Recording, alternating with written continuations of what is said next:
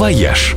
Идеи для вашего отпуска. С главным travel-экспертом журнала National Geographic Traveler Ольгой Яковиной.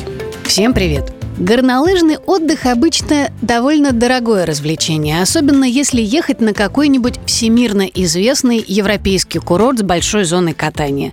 Но из любого правила есть исключение. Вот и из этого тоже.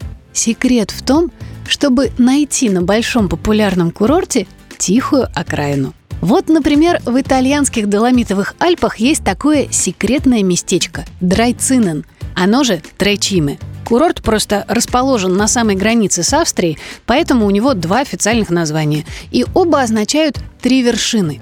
Так называется один из самых известных в Доломитах скальных массивов. Три очень красивых высоких зубца, которые торчат прямо из земли.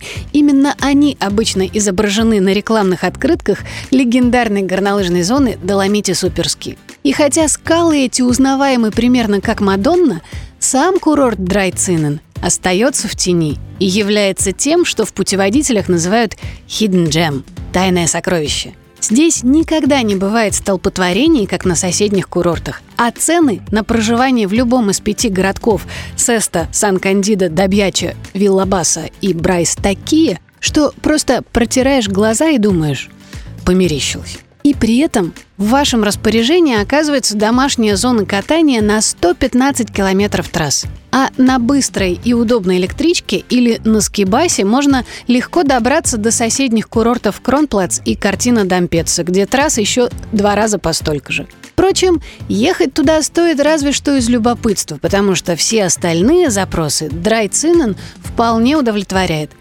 Спуски здесь отличные, интересные и разнообразные. Есть и очень сложные. Есть и те, что подойдут начинающим. А в ближайшие пару лет Драйцинен планирует соединить подъемниками с соседним австрийским курортом Турнталер. И можно будет покататься сразу в двух странах. Драйцинен отлично подходит для семей. Здесь много приятных развлечений, вроде катания на санках и полетов над Альпами на воздушном шаре. А на одном из склонов каждый год ставят огромных снеговиков.